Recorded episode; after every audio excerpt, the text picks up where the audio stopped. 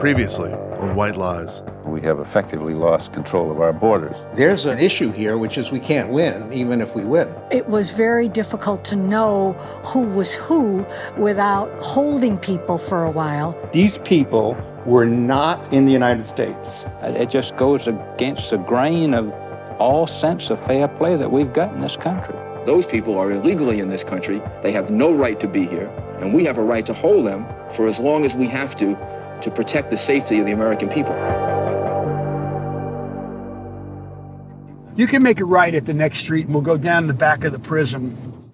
Early last summer, we were driving around the perimeter of the Atlanta Penitentiary with Patrick O'Neill, our guide, riding shotgun.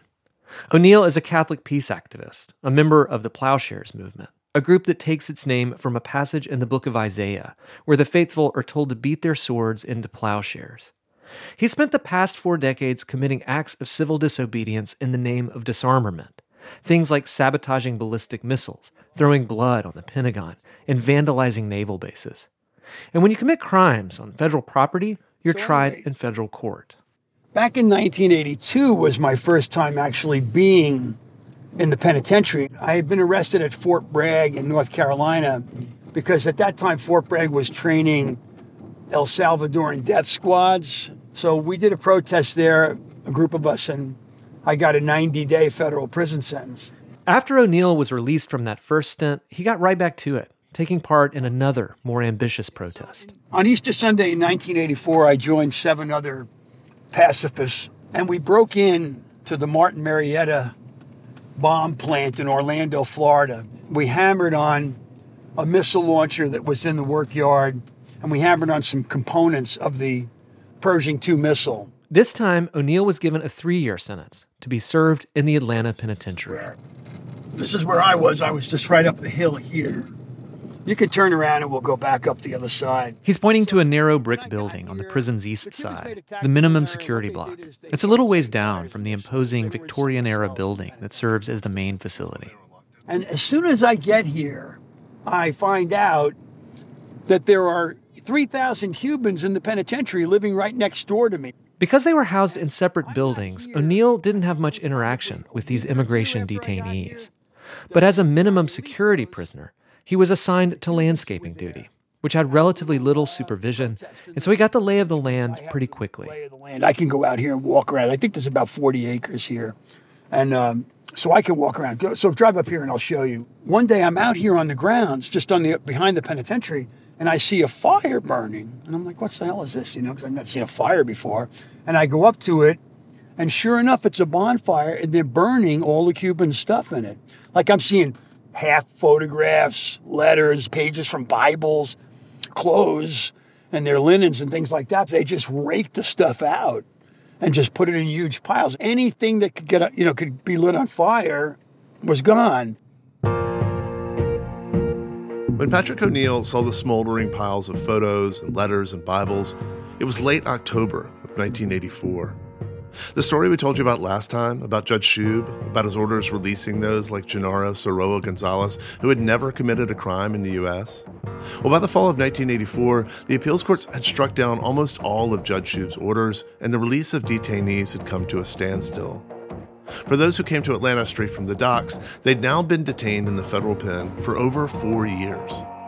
They came here as refugees, but now they'd found themselves indefinitely detained with no due process inside what had long been considered one of the most dangerous prisons in the country. And their hopelessness and despair was just about to boil over.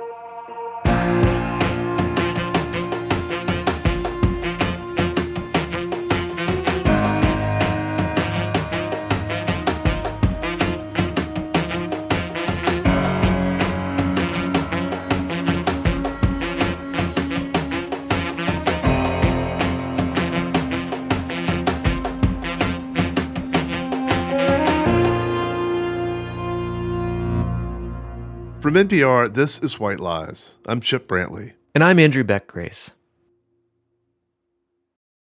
Patrick O'Neill, the radical Catholic peace activist serving time at the Atlanta Federal Penitentiary in the fall of 1984, stood looking at a still smoking pile of personal effects photographs, letters, handwritten lists of births and deaths from the front pages of a Bible. O'Neill knew that this stuff, it was all a prisoner had. And so this peculiar scene, more than anything, it seemed cruel and spiteful. He wasn't exactly sure what was going on here, but even without the full story, O'Neill felt he had to do something about it. Nobody in the guard tower saw me, so I'm stomping out the stuff, right, and filling a bag with it. These days, a prison is ringed by fence and razor wire. But back then, if you were in the minimum security camp, as O'Neill was, and had a job that required you to roam the grounds as he did, believe it or not, you could actually just stroll up to the sidewalk on McDonough Boulevard and pass off that bag of possessions to someone on the outside. And so that's exactly what O'Neill planned to do. And I call up a friend of mine who comes up and meets me here on McDonough, and that's Carla Dudek. Carla Dudek was another activist who lived in Atlanta.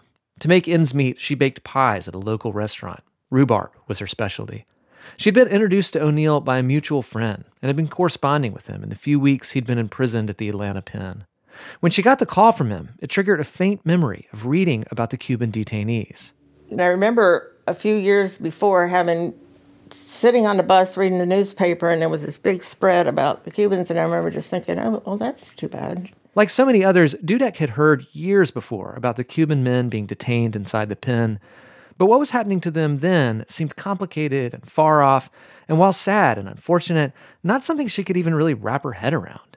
But hearing that these men were still there, nearly four years after she'd read about them in the newspaper, she just couldn't believe that they were still being detained. It just it was this whole idea that you could just keep somebody in prison forever for no reason and and it was just nobody was paying attention. So when o'neill asked her to meet him on mcdonough so he could hand over the bag with the remnants of the bonfire in it she went right over. So luckily you know i just always feel like the holy spirit's on my side and carla comes up and meets me and i give her a bag full of all this singed stuff which she brings to the atlanta constitution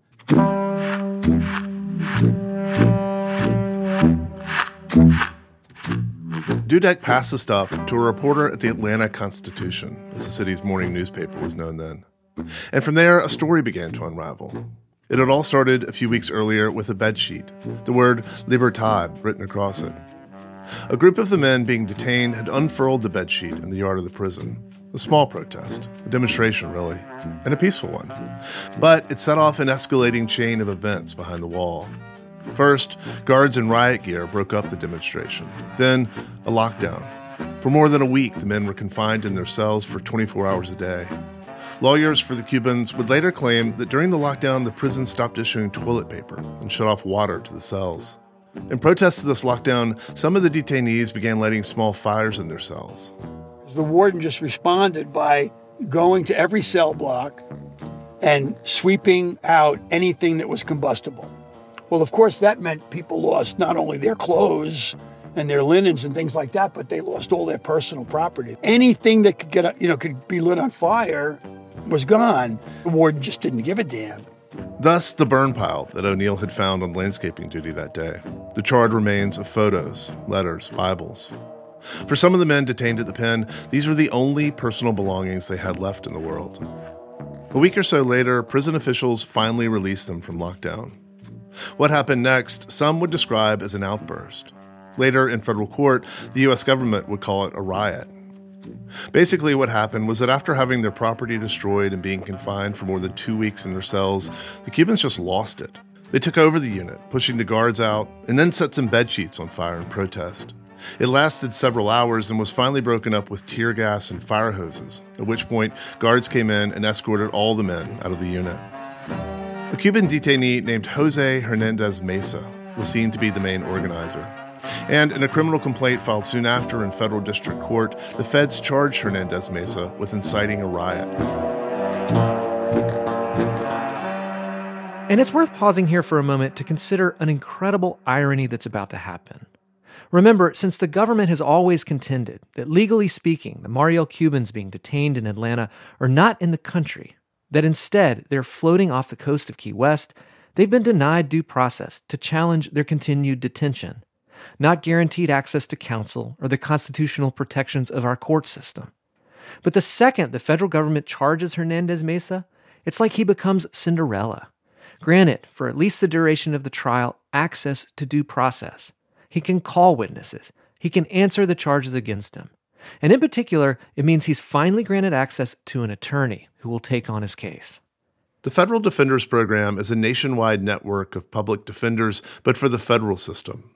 And when the Jose Hernandez Mesa file came into the office, the case was assigned to a new attorney, Paul Kish. And so Hernandez Mesa became his client. And on that day, I meet one of the most charismatic human beings I've ever met in my life, Jose Hernandez Mesa. Five foot four, bright blue eyes, built like a bantamweight boxer. He only spoke Spanish, and we always spoke through an interpreter who I used almost exclusively Alba Mayles. Alba's wonderful people. Again, when an interpreter is really good, there is no nothing between you. She's just a part of the conversation. Alba Mayles. She's the interpreter you heard from last time, the one who remembered the joy in the pen on the day Genaro Soroa Gonzalez was released. And just as she had with Soroa Gonzalez, she would interpret for Jose Hernandez Mesa throughout his legal proceedings. Uh, Mesa was very charismatic, very charismatic. Little guy, tiny guy, but charisma from head to toe. Hernandez Mesa's charisma, his energy, it stood in stark contrast to the setting for the first attorney client meeting in the Atlanta pen. It was just horrible, the conditions. We went out there in the middle of the day, these like 1910 brick buildings with no ventilation, very, barely any electricity. It was, it was bad. No air conditioning. On a summer's day, it would be 110 degrees. And it was horrible, horrible, horrible, horrible place inside that giant wall. But we're, you know, going out and researching, and I, we have a wonderful investigator, Susan Miller, who goes out with us as we're interviewing witnesses. So we interviewed witnesses, we documented scenes, we did background investigations. That's the Federal Defender's Office investigator, Susan Miller. And when I worked a case, I was in the units. I mean, we saw with our own eyes what, what the living conditions were and how these men were treated as animals. I mean, that is what I saw. Miller is retired now, lives on Alabama's Gulf Coast. And during our conversation at her dining room table, she walked us through her investigation and described her impressions of what was at stake in the Hernandez Mesa case. They're clients on paper. Well, that's what the government sees, and, and I guess that's what they have to see. But we got to know the human. You know, we got to know the person. And you you get to know what is painful to them you know, he had he had hopes and he had dreams and and I had a great sense with Jose in particular that what they were doing is they were trying to speak about their condition, about being detained without the benefit of, of due process. We're not supposed to do that in the United States. As Kish and Miller worked, they focused on a bigger story than the one told in the government court filings. The earlier demonstration with the bedsheet, the subsequent lockdown, and the burn pile with all their personal items. And they came to understand just how dire, how combustible the situation was. And so they leave them locked down for another two weeks. And it's like, what do you expect to happen when you do this? What do you expect? That they're going to come out docile? No, no, they're angry and you have stripped them of the last bit of home and dignity that they had. So, what do you expect? It was this line of thinking that would become the foundation of their case, their defense of Hernandez Mesa. You can't look at the night of the riot in isolation, they'd argue. You have to widen the aperture. You have to think about the flooded cells and the torch bed sheets in a broader context. Consider the compounding cruelties leading up to the night of November 1st. And then, too, you had to look at what happened next and how the prison officials responded to this so called riot. They beat the shit out of those guys. They brought all the staff, pretty much from the whole institution, and there was a side door. And they marched the Mariels out of the side door, lined them up against a fence, and staff came along and proceeded to beat the living daylights out of them. And they did it in, in front of the AWB building where the Americans were. Which meant potential witnesses, a whole cell block full. Somebody must have seen something, right? What I would have done first is identify who was in that cell house and I start getting calls from Americans. saying, You need to come talk to us. We saw things. You need to come to. I mean, I, again, I get chills because these men's bodies are in the control of the United States Bureau of Prisons. That is so incredibly courageous and brave.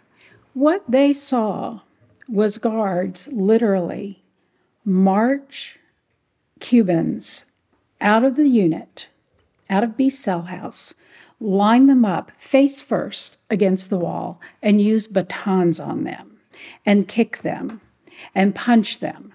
Th- that incensed them. I mean, they were they were livid about it. They were livid. And we started hearing this recurring theme. There's no way they were rioting. It was total self defense, but I am not coming to court to testify about any of this. They had nothing to gain out of this and a- absolutely everything to lose. When it came down to it at trial, they were too afraid to testify. Until we ran into Ralph DeLeo.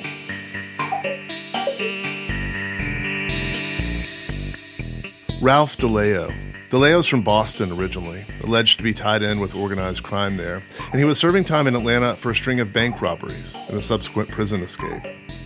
Ralph is huge, a mountain of a man, and Susan was the only one as we're interviewing who said, looking down his rap sheet, uh, would this one case murder, would that happen to be a hit? And he goes, yeah, absolutely, yeah, absolutely. I mean, he was a hitman, and he said, I got no problem coming in and testifying. Once DeLeo agreed to testify, other American prisoners came forward, as did a few guards and some Mariel detainees. So they had eyewitnesses willing to testify, they had the defense strategy, and as the trial loomed, Paul Kish huddled one last time with his client, Jose Hernandez Mesa. They opted for a Hail Mary approach to the case, and together they steeled their nerves before the court proceedings got underway. And he said, You're young, but they will fear you. In that, the way that uh, Romance language is translated into English, it sounds so much more mellifluous and romantic and poetic. I just, we had a personal human connection. He believed in me. I was so young and green, but I've always been kind of a fighter, and he's a fighter, and we were in a fight together. From the opening statements, it became clear that the prosecution wanted to have that fight on narrow ground. The government, they're going to present a case of they're in custody one day, there's a riot, they're therefore guilty without any context. But the witnesses that Kish called to the stand kept staking out more and more ground, giving testimony about prison conditions, the lockdown, the beatings, the indefinite detention, the Constitution. And at one point, the judge had called the lawyers to the bench when one of our Americans testified. And, you know, at the bench, you're supposed to be quiet. He said it loud enough, clearly, so the judge, I don't believe a damn word that guy says. Until we brought the next and the next and the next and the next, and they all said the same thing. He even called Deborah Abel as an expert witness. They were in an amazingly scary federal penitentiary, you know, that was the most maximum secure penitentiary in the whole federal system. Deborah Abel, the legal aid lawyer who had represented Genaro Soroa Gonzalez, who by this point had spent years representing the men detained at the Atlanta pen and arguably knew more than anyone about the circumstances of their confinement. It was very effective, I think, in setting the background. The government tried to cross examine her, which was a foolish move because she knew the issue better than they did. Plus, every time they tried to go somewhere, her point was yeah, but the United States Constitution is not providing any rights to these human beings. And according to you, Mr. Prosecutor, they'd have no rights and will never have any rights for the rest of their natural lives. Then it was time for their star witness, Ralph DeLeo. To bring all the prisoners into it's a bit of a work. You got to do a lot of paperwork. And so they are in a little holding pen, and you're in the middle of trial, so you're not really can't see what's going on. And so well, we call Ralph DeLeo to the witness stand. The door opens, the marshals bring him out. Ralph has gussied himself up with a pair of horn rimmed glasses that is so professorial. It's almost like he's got patches on his elbows. Ralph almost had the jury eating from his hand. I can't do this without uh, almost play acting it, but on direct examination, Ralph took his glasses off and pointed at the jury with them. I just want to say, since this is radio, what you're doing right now is the, this is the classic like Law and Order or Matlock lawyer interrogating. Yes, it, I, I mean, Ralph was just really is he's a unique character. But he told the truth, which is when the Cubans came out, when ordered to do so, they were beaten to a pulp. As the trial wound down, Kish was still casting about for his closing argument, something that would appeal to the jury's basic sense of fairness. something that would allow them to put the charges against Jose Hernandez Mesa in a broader moral context. I remember this like it was yesterday. So there was a downtown YMCA I used to work out at, and I would go for a run out of there. So, and so I was running in the dark, and I just had this, you know, how when you work out, sometimes if you deprive your brain of oxygen, only one or two ideas can stay in your head. And then a couple of steps later, I had the the thing that became the theme of our argument, which is, why are we blaming them? Because the United States government put all this together. So I came up with the thing of, you know, if you have a can of gas and you got a match, and you put the match into the gas can and it explodes, who do you blame? The match? Who do you blame? The people who created the situation or the people who reacted because of it? After Kish delivered the closing argument, the jury took less than one hour to decide that they were not going to blame Jose Hernandez Mesa. The jury comes back in like no time flat, you know, clearly, clearly repudiating the U.S. government's position. I love the word acquittal. The jury saw what we saw. And and they said to Jose, "You're right. We get this. This isn't right. What we're doing, what our government is doing in our name is not right."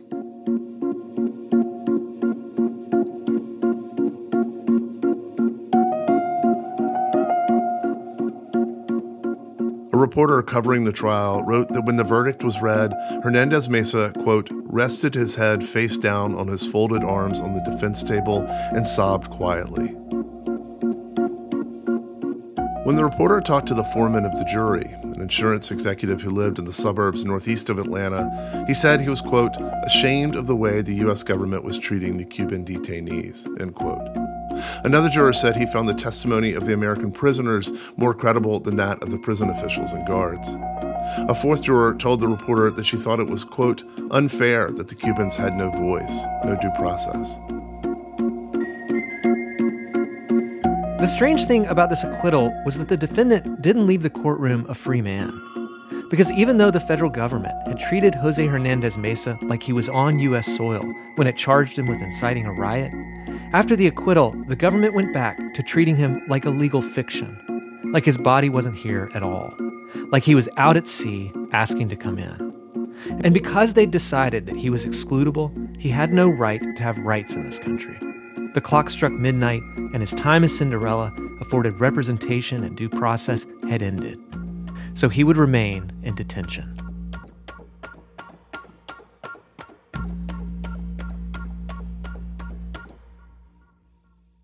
Not long after the trial, Paul Kish and Susan Miller and the interpreter Alba Mayles went to visit Jose Hernandez Mesa one last time. They brought him in. He was trussed up, uh, almost like in an insane asylum. He had a straight jacket on. He was chained, manacled, and we had to work really hard to convince them, at least, you know, chain him to the chair so we can talk together. They talked a guard into releasing one of his arms so that he could smoke a cigarette. And then they just sat and talked. One of them took a photograph of Mesa. In it, you see him sitting in front of a window in a starched prison uniform. The photo has captured him in profile. He's pointing up in the air as if in the middle of a story, a cigarette in his right hand. His left hand is chained to the manacles around his waist. This photo, incidentally, is in Paul Kish's office to this very day. We kept in touch after, you know, for a while, but then, as I say, I got married and life completely changed. For a while, Alba Mayles exchanged letters with Hernandez Mesa. And when we visited her, she found the letters and read the last one he'd sent her. My sister Alba, God willing, when you receive this letter, you are fine, surrounded by the divine mantle of happiness, as well as your family. I am fine. I've made up my mind that this cell is my home because they are not going to upset my nervous condition. I do a lot of exercise every day. I sleep a lot. I eat, and I'm not working, so you know how it is. Well, Alba, I'm so grateful to you and Paul and Susan for how good you all have been to me. I have no way to repay you. Believe it from the bottom of my heart that I love you all very much. Well, my sister, this is it for now from your brother who loves you, and give Paul and Susan My greetings. That's it. Answer me. Please don't send this letter to the mailbox of forgetfulness. Mesa.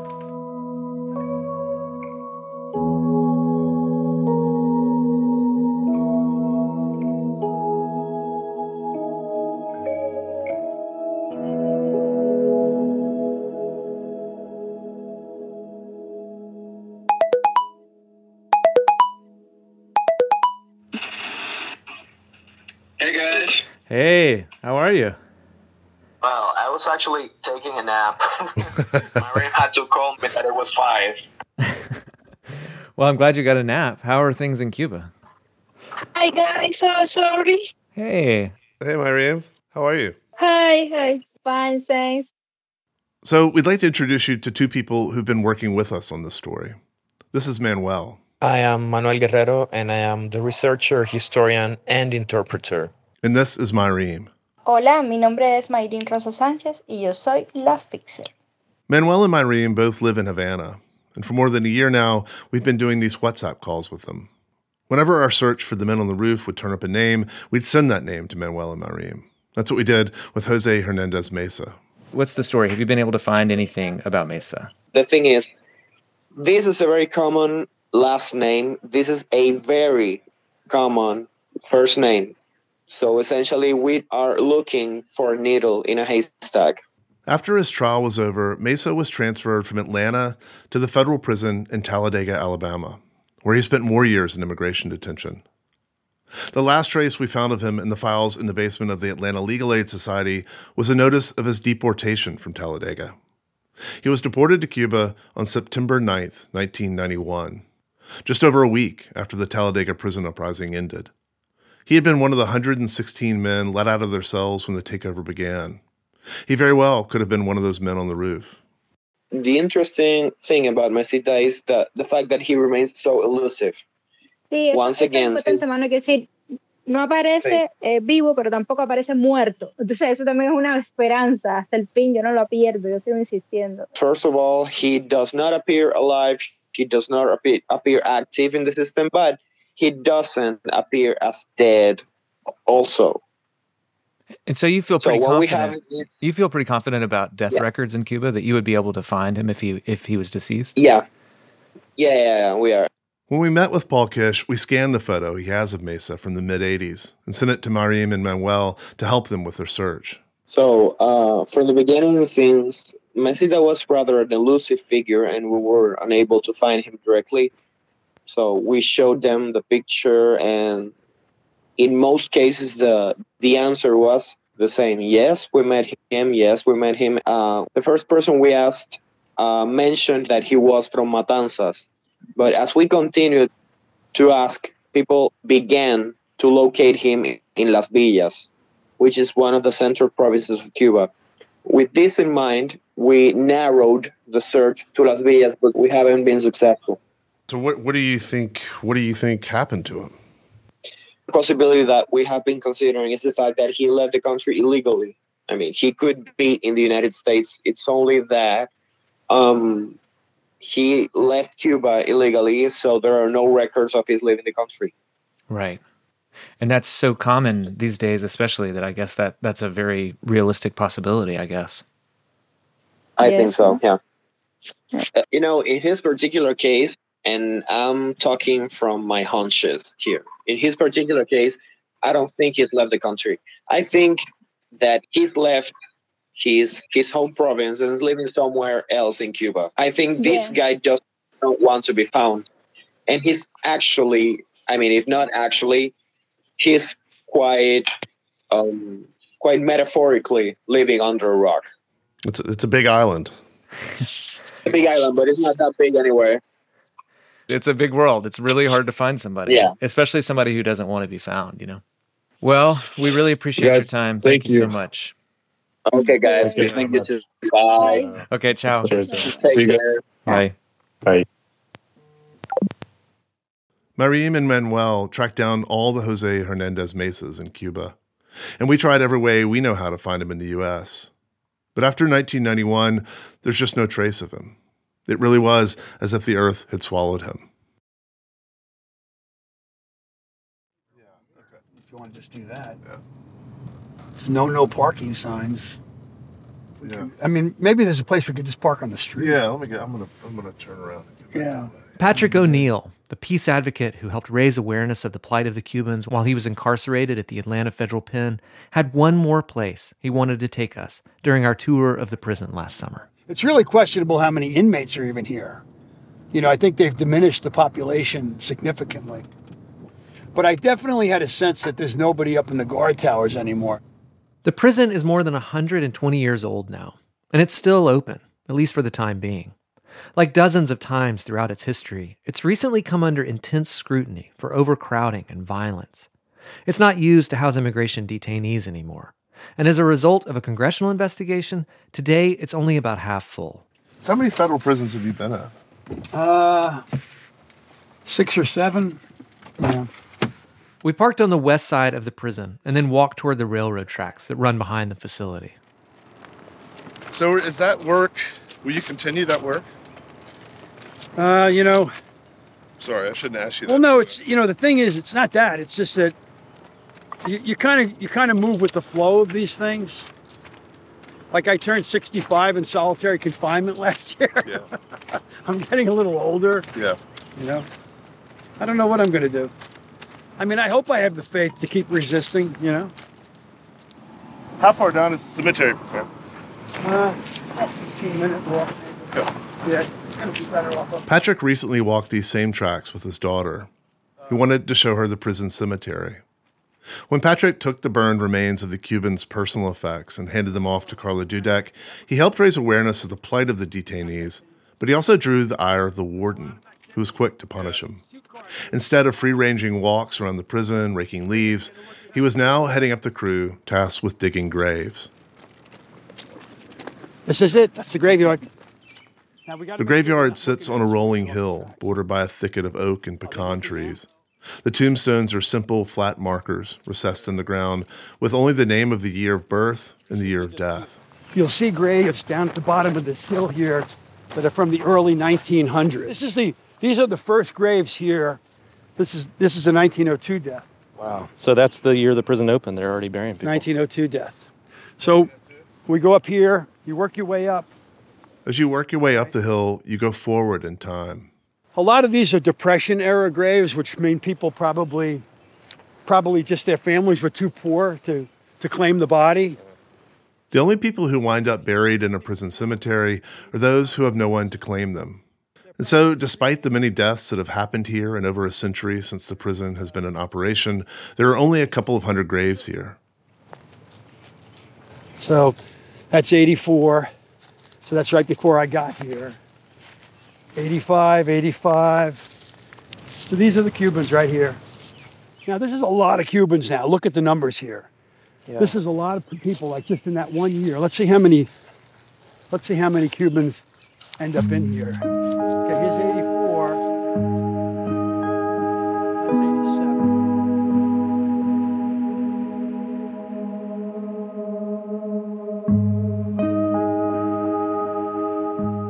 According to a document compiled by the Atlanta Legal Aid Society, 32 Cuban men died in the Atlanta Federal Pen between 1980 and 1987. There were homicides, heart attacks, the vague natural causes, but nearly a third of them died by suicide.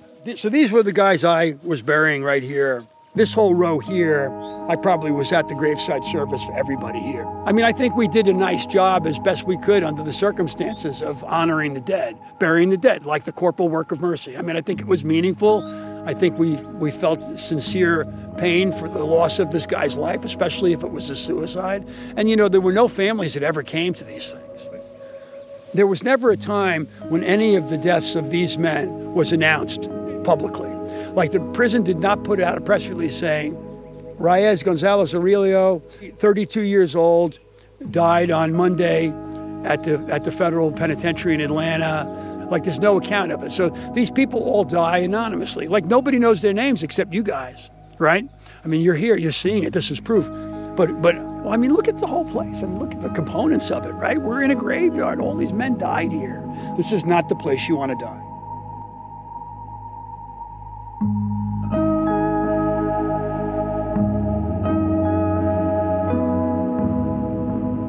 We stood around for a while longer, taking it all in. And then, when we were just about to leave, Patrick asked if he could say a small prayer. So, God, we come to this place of uh, despair. All of these children of yours who died very young and uh, having suffered terribly. And we know these are your children, Lord. And we just ask God to, uh, to help us change our ways, to abolish prisons and this maltreatment of the vulnerable in our society. We make these prayers in the name of a loving God, the Prince of Peace, the Lord of Lords, and the author of life. Amen.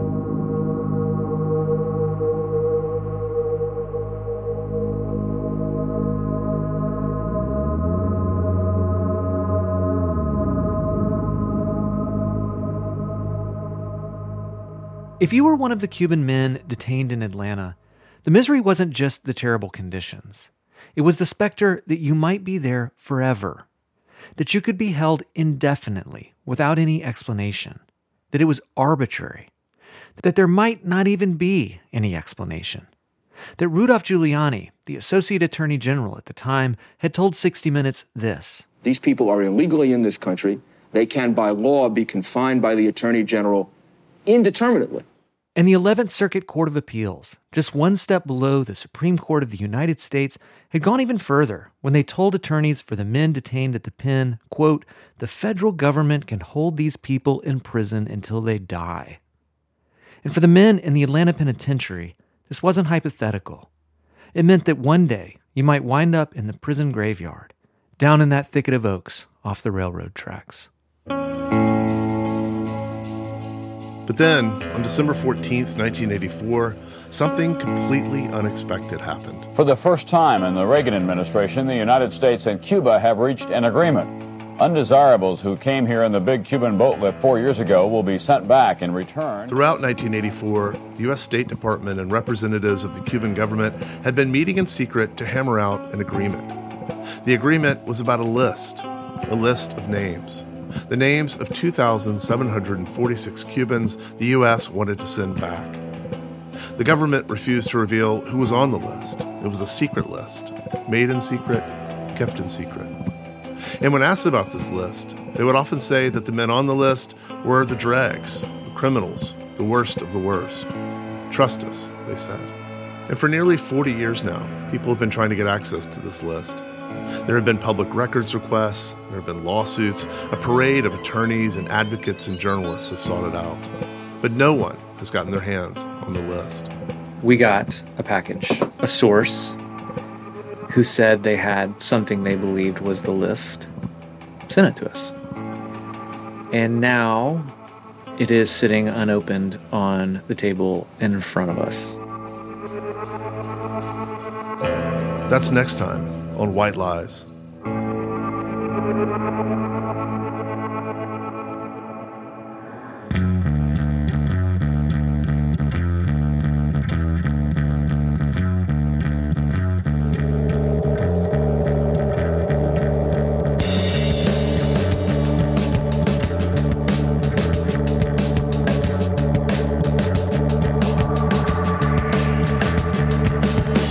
If you want to hear our next episode now, before everyone else, sign up for Embedded Plus at plus.npr.org slash embedded, or find the Embedded channel in Apple. It's a great way to support our work, and you'll get to listen to the entire season sponsor-free. That's plus.npr.org slash embedded. White Lies is reported, written, and produced by us and Connor Towne O'Neill. This episode also featured reporting and production help from Myrene Rosa Sanchez and Manuel Guerrero. Liana Simstrom is our supervising producer, Annie Yetzi is our associate producer. Robert Little edits the show with help from Bruce Auster, Keith Woods, Christopher Turpin, and Kamala Kelkar. Our incredible score is composed and performed by Jeff T. Byrd. Emily Bogle is senior visual editor. Barbara Van Woerkom is our fact checker. The audio engineer for this episode is Maggie Luthar. Special thanks to Radiohead for the use of their song The National Anthem, courtesy of XL Recordings and Warner Chappell Music. Archival tape in this episode comes from the Hoover Institution Library and Archives, CBS, and NBC. Special thanks to Sally Sandage, Susan Garrett, Comer Yates, David Payne, Ann Woolner, Fred Grimm, Stephanie Kearns, Jamie Green, Jessica Johnson, Hannah Berkeley Cohen, Giselle Garcia Castro, Serena McCracken, and Jenny Oldfield. We are grateful for the work of Micah Ratner and NPR's legal team and Tony Cavin, NPR's standards and practices editor. Our project manager is Margaret Price. Irene Noguchi is the executive producer of NPR's Enterprise Storytelling Unit, and Anya Grundmann is NPR's senior vice president for programming and audience development.